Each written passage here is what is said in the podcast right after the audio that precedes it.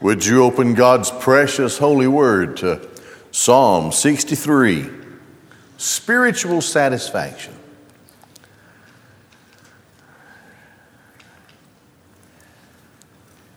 Christian life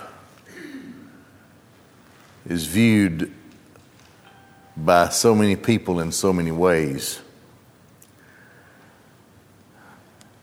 It, for some, is an occurrence along the week. It happens, and uh, it's an obligation that has to be met. It's just part of life's schedule. For others, though, it is the essence of life. This psalm talks about that spiritual satisfaction. Living in a state of yearning for God, to see Him in everything, to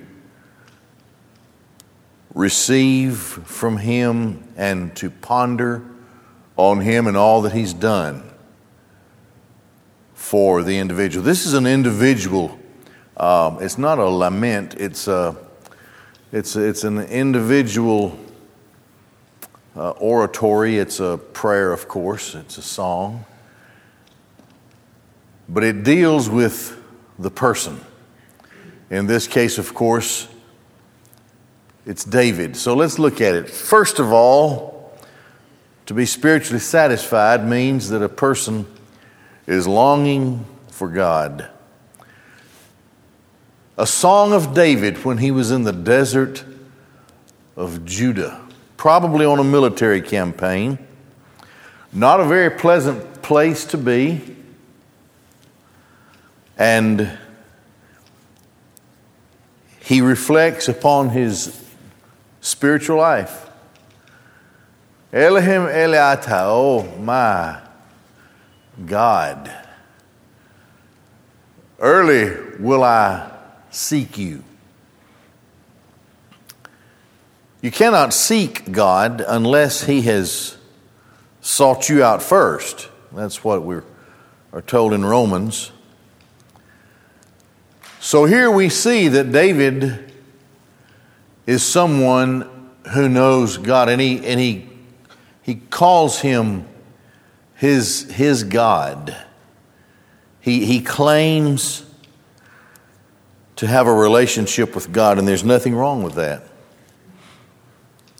Sometimes you can ask people who are supposed to be Christians how their relationship is with God, and they get all tongue tied. They don't really, they don't really know how to respond to that. It's kind of sad. Makes you wonder. In this case, however,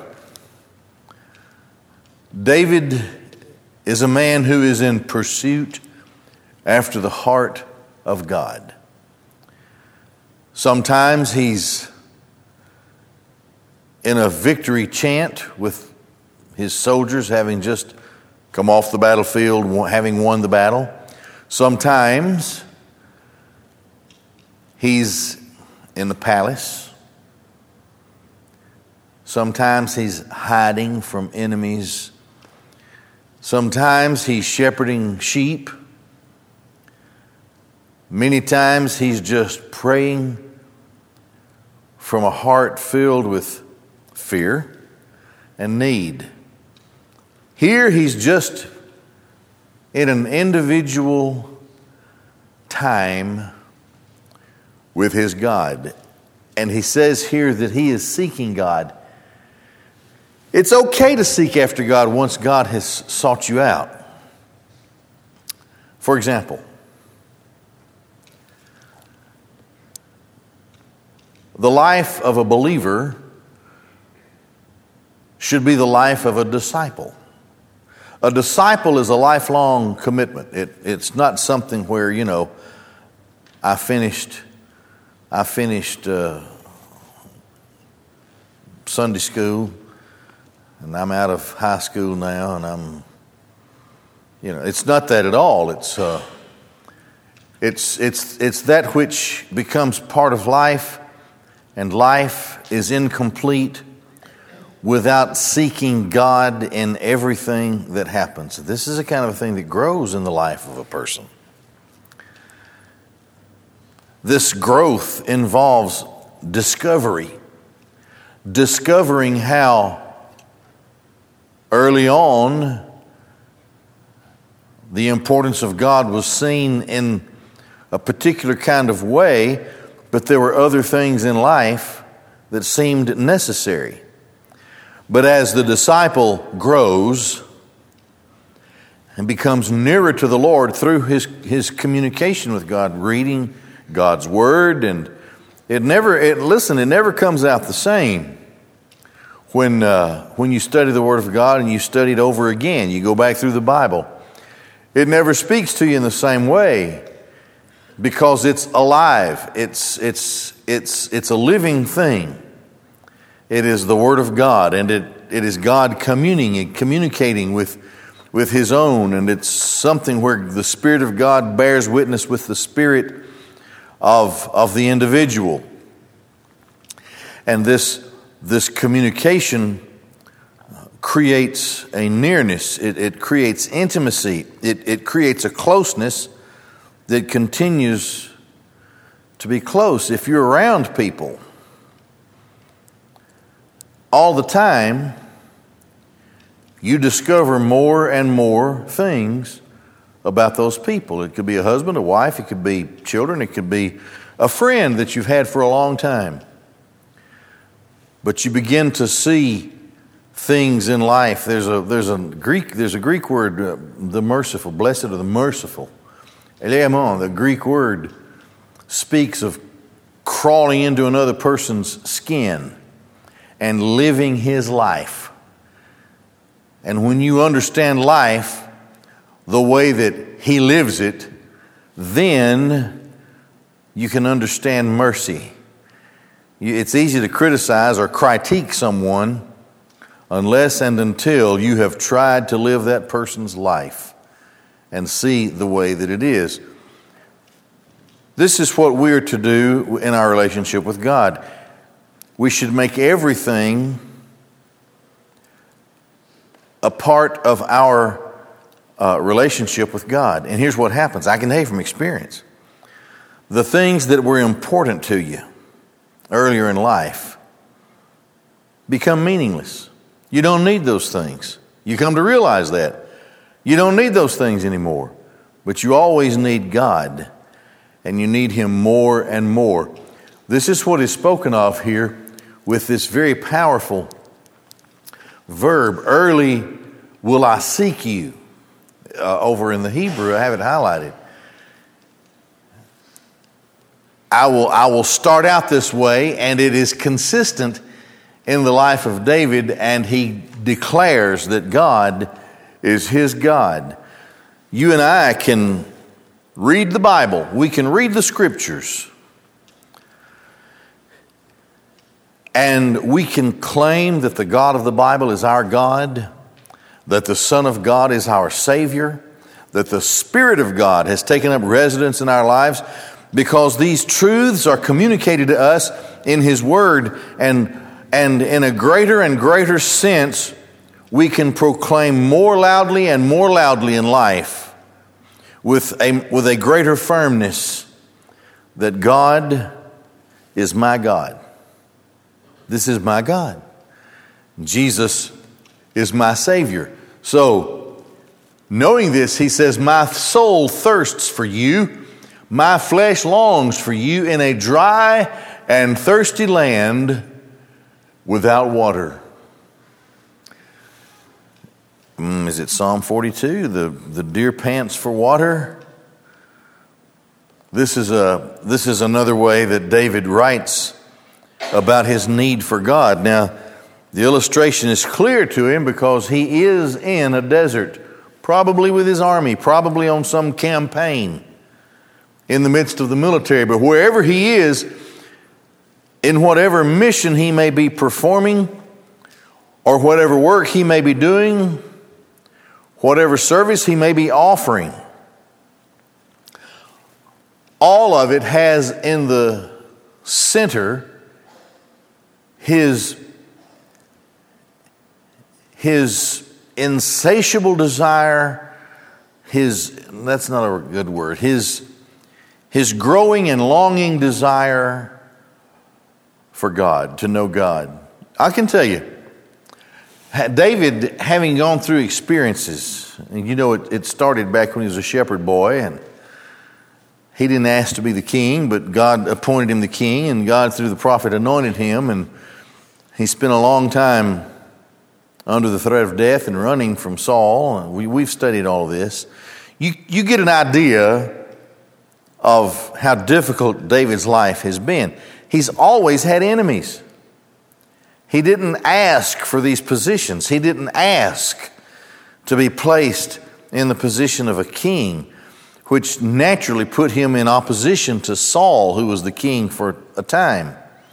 And then later in opposition to his own son. And it put him in a place where people were always um, lying about him and, and telling falsehoods on him. And those, those painful parts of his life are reflected uh, in his Psalms. David goes through life facing one difficulty after another. He's a very emotional man, but he isn't afraid to express his emotion. And all through his life, every experience drove him closer to God. That's why, that's why he's called a man after God's own heart. Now, what happens to Saul when he faces the greatest difficulty of his life? What does he do? He goes to a witch. There's a big difference there between Saul and David. David, on the other hand, even, even when he collapsed in personal sin, and the prophet confronted him, even then, he would accept the place of a sinner and he would confess his sin. And he knew that there were consequences then, and they came. They came harshly into his life. But in everything, regardless of how hard it was in his life, he found that God was there because God had established a relationship with him. It is God who establishes the relationship. Then, when He establishes the relationship, we can, we can pursue the things of God. It's the way it is in the life of a Christian. So, you've come to Christ, you're in Christ. And now the Spirit of God compels you to worship and to study the Word. The Spirit of God compels you to serve in some way. Even in service, you can see the hand of God in certain things. And you grow. Peter says you grow in grace and in the knowledge of the Lord Jesus. You grow and grow, and this is a lifelong process, and David is reflecting it here. Life for me is a pursuit of you, Lord. That's what he says. So even on the battlefield, he would seek a deeper relationship with God. He would see the hand of God in whatever was happening. As I looked for you in the sanctuary, so do I long to see your power and your glory. Now, David had an experience in the tabernacle, the, the sanctuary, it was a tabernacle in David's day, it wasn't a temple yet. And he experienced the power and the glory of Yahweh. But even beyond that, he would see the power and glory and strength of Yahweh in, in turning the tide of battle on the battlefield in keeping him alive when all the odds were against him and his enemies sought to kill him and the enemies outnumbered him and restoring restoring the minds of people who had otherwise uh, hated David. And God had the power even to change their hearts and to, and to change their, uh, the words that came from their lips. He had seen this in all of his life. He'll continue to see it as, as long as he lives. And he says, You know, wherever I am, I want to, just like I did in the, in the tabernacle, in the sanctuary, I want to experience your power and your glory.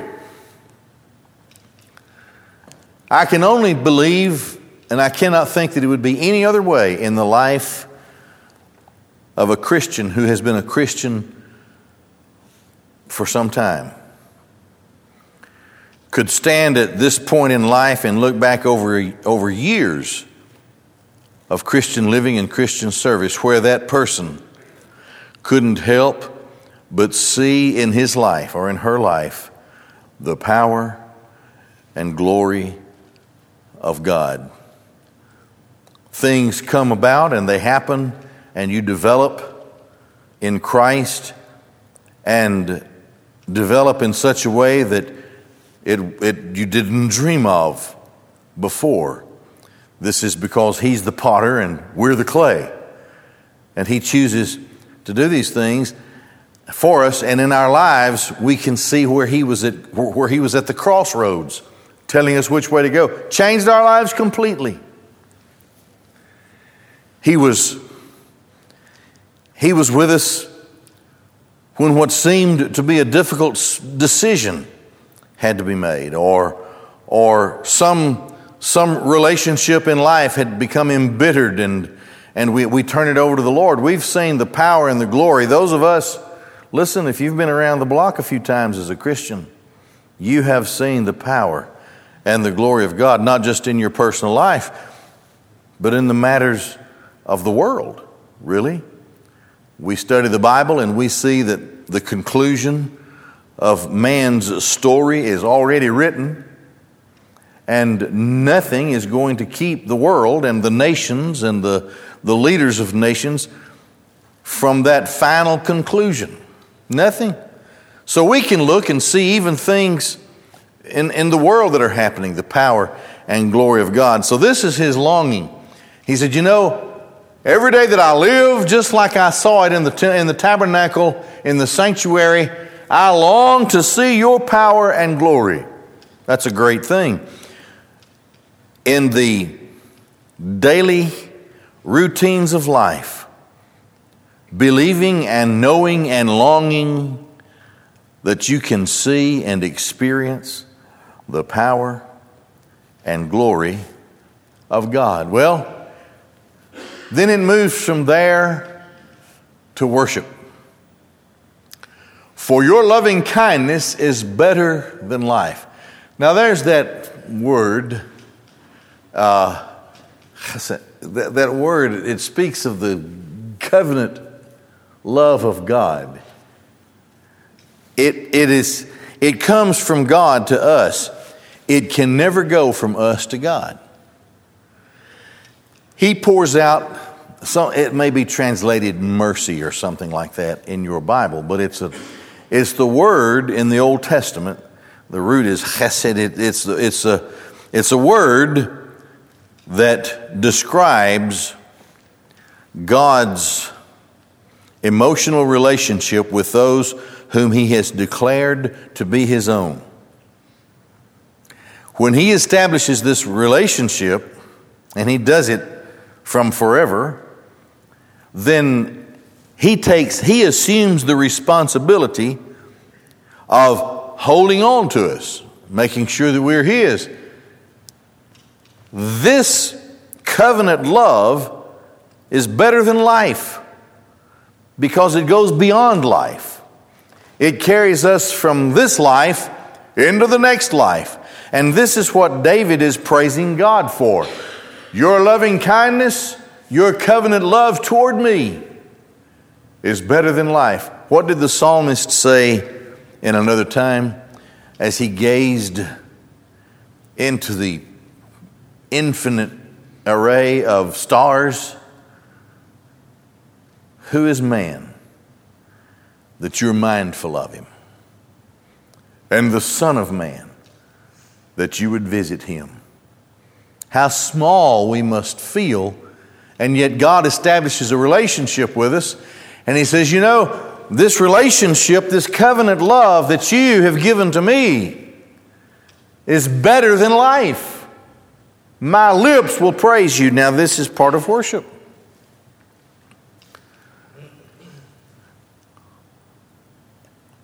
It's difficult for me to think of someone as a Christian, as a child of God, who does not have in the course of time an innate desire to worship. Now, worship is not just st- standing up and singing, it's more than, it's much more than that. But it is to it is to express and receive the worthiness of God in everything that happens. It is included in prayer. We can worship God in so many ways, and this is what David does. And he writes songs. Music was a big deal to him. I will praise you, my lips will praise you because you saw fit to establish a relationship with me that is an eternal relationship. Nothing can change it. Thus I will bless you in my lifetime. To stri- the, the Hebrew word, it means to strike the knee. To take, to assume the position of unworthiness and gratitude. That's what it means. Thus I will bless you in my lifetime. As long as I live, I will bless you. In your name, I will lift my hands. And he says, in my lifetime. There are some things that we know we're going to do. Now, I'm reminded of the song that was so popular some time back, I Can Only Imagine pretty good song. It was deep, I thought. It, it, it expressed, you know. Now, I'm, I'm, I'm rather reserved in a lot of ways. I don't dance. It would be entertaining if I did, but uh, I don't dance. When I was 10 years old, I did the twist. That's the only thing I've ever done in my life with regard to dancing at a birthday party. I was forced to. They were mean to me. But I'm an emotional person like anyone else is. And then that song, he says, What am I going to do?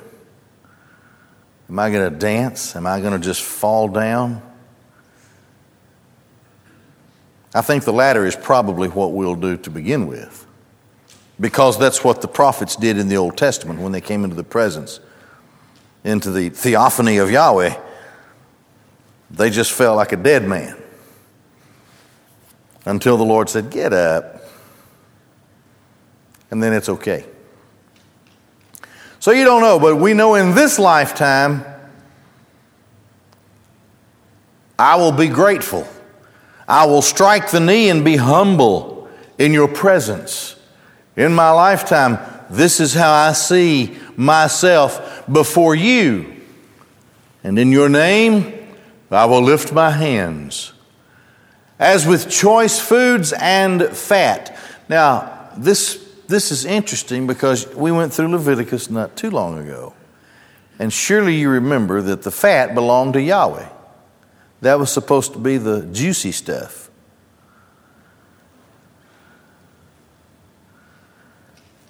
Jack Sprat could eat no fat. His wife could eat no lean, right? The fat, the choicest part of the sacrifice, was set aside for Yahweh. David says, I'm satisfied with choice foods and fat. He says, My soul will be satisfied. He's talking about a spiritual satisfaction, and what he's saying is that which Yahweh takes for himself, he gives it to me. He blesses me with that which I have blessed him. He shares it with us.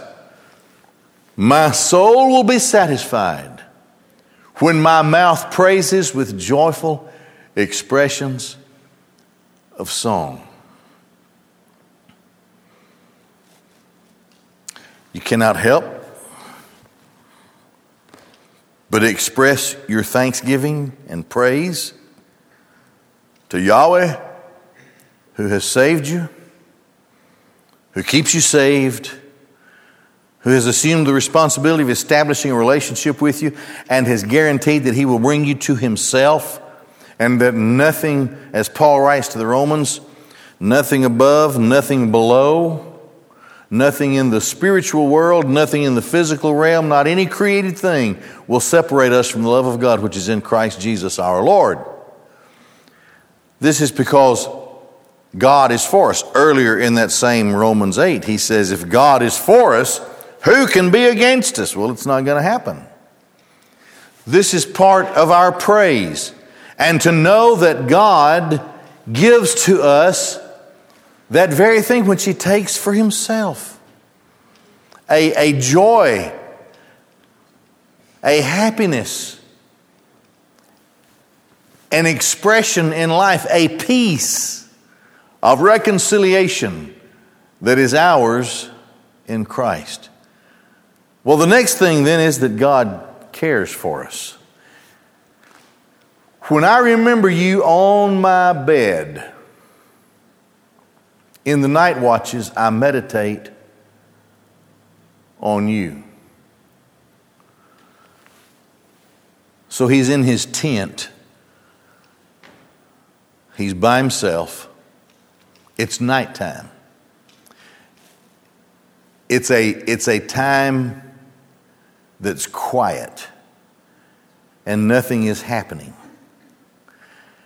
But even then, he cannot help but remember all that Yahweh has done for him.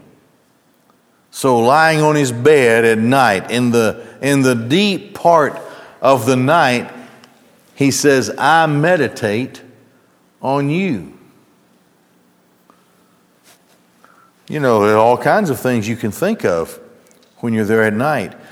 David had a rich life to reflect upon and to think about all of the times that God was with him as he would meditate. But there could have been that day in the heat of battle an arrow that narrowly missed his chest or a spear that narrowly missed his head. The child of God in the depths of night, alone, with thoughts filled of our God. That child of God can reflect upon countless things in life where God has been with us. He has, he has shown himself. He has revealed his power, his glory, his care. To reflect upon that, how he has cared for our children, how he has cared for our home, our work, various and sundry things that God does for us, countless things that we can reflect upon in a time of meditation. For you were my help. So in the shadow of your wings, I will rejoice. Now, we've talked about the shadow of his wings many times. It describes the place in the Holy of Holies. There's the Ark of the Covenant. It houses mainly the Ten Commandments. And the Ark of the Covenant keeps the Ten Commandments. This is Christ. It's a type of Christ. And the, the lid of that wooden box, coated in gold, was the mercy seat, representative of the wood and the gold, both deity and man. This is Christ. And he is the one who cares for us and he keeps he keeps those laws, that tablet of the law. We can't keep it. It's impossible for us to be obedient. But the mercy seat, once a year on Yom Kippur, on the Day of Atonement, is when the high priest would take the sacrifice and spill the blood and sprinkle it, spill it on the mercy seat. And Israel would shout with joy because God has guaranteed their salvation. He accepts by the work of the high priest the acceptable sacrifice that is made and the blood is sprinkled and this is where this is where this place is where the shadow of the wings of the images of the cherubim would extend upon the mercy seat, in the shadow of your wings.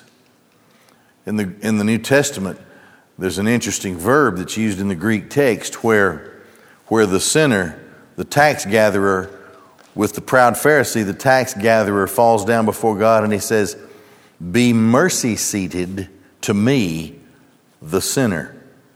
This is our great need. So, David here says, I rejoice in the shadow of your wings. The blood has been spilled for me.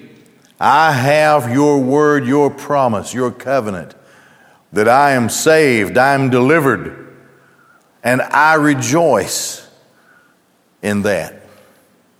Finally, there's victory in God. My soul has clung after you. Your right hand has supported me. Now, the right hand, and that's a Hebraism, it means in the Old Testament the hand of authority, the hand of power. Christ is seated at the right hand of the majesty. This right hand has supported David even when he didn't deserve support. But those who seek my soul to destroy it, may they go into the lower parts of the earth. Well, that's pretty clear. They will fall by the sword, they will be the portion of jackals. Their corpses will become food for wild animals. This is the king leading his soldiers into battle. And those who are coming after David are literally coming after the promise of Christ because David carries within himself the promise of Christ. So he says, They're seeking to destroy my soul. They should be killed and lowered down into Sheol, the grave, to fall by the sword and just to be consumed by wild animals. But the king, this is David speaking in the third person of himself, which is royal court verbiage, all right?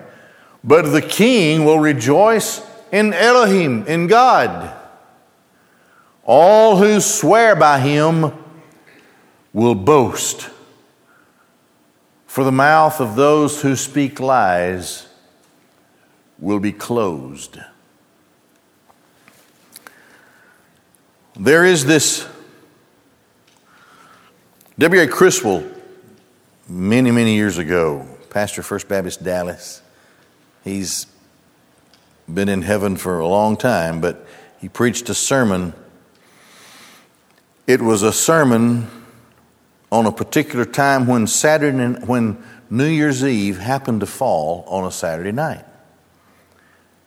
His people had implored him to preach all the way through the Bible and take them from Saturday night into the new year preaching this message. And he called it the scarlet thread of redemption. And he started back with the creation of man. He took, went all the way, of course, he summarized and, and so forth as he went through all of the Bible and preached the story of redemption from creation to consummation that would finally carry the people of God into the glorious kingdom of which there would never be an end. The scarlet thread of redemption. Now, here is a truth in human history. There have been, um, you know, there's a guy, Hammurabi. How many of us really think of how great Hammurabi was? Not many of us. Well, I mean, we could use all of these old ancient names of kings and leaders, and we only know them because they were discovered carved in cuneiforms, hieroglyphics. Otherwise, we wouldn't have known them. Nobody that was alive at the time that dug up the cuneiform was told by his granddaddy about Hammurabi or anybody else. They just disappear. The nations of the world, the kings of the world, the people of the world who do not boast in Yahweh who swear by Yahweh they just disappear. They, they go away. And unless we, and there's no telling what all about the history of mankind that we have yet to uncover, we don't know anything about. But there's one thing we do know that our great God is the creator of everything. And He has declared that He will always have a people in every generation. And His word lives, and the account of His people lives. And so we boast, we brag about the power of our God, our Savior. But then there are those who swear their allegiance to the world, the ways of the world, for the here and now, selfishly and with pride, seeking their own glory. And what happens to them? Their mouths are closed. They go to a Christless grave, there to sink into Hades, the netherworld, the abode of the wicked dead until they take their turn in the second resurrection, the resurrection unto damnation, at which they are cast into the lake of fire. You don't have anything about their testimony, the, the greatness of what they found in their lostness. It's not there. Because their mouths are closed, they speak lies.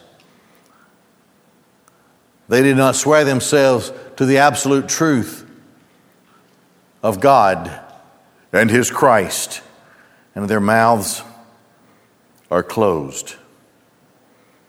Finally, at their judgment at the great white throne, there is nothing they can say. Because the books that are opened bring a horrific account and charges and indictments against them. And they had no Savior to wipe the slate clean for them. And so their mouths are closed.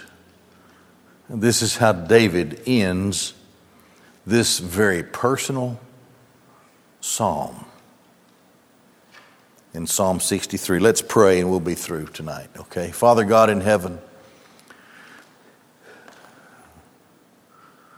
thank you for the privilege of having a deepening and growing personal relationship with who you are. Thank you for your grace that is extended to us. Oh Lord, help us that we might live for you every day and that this testimony that we've read tonight can be our testimony in our own way. We pray in Jesus' name. Amen.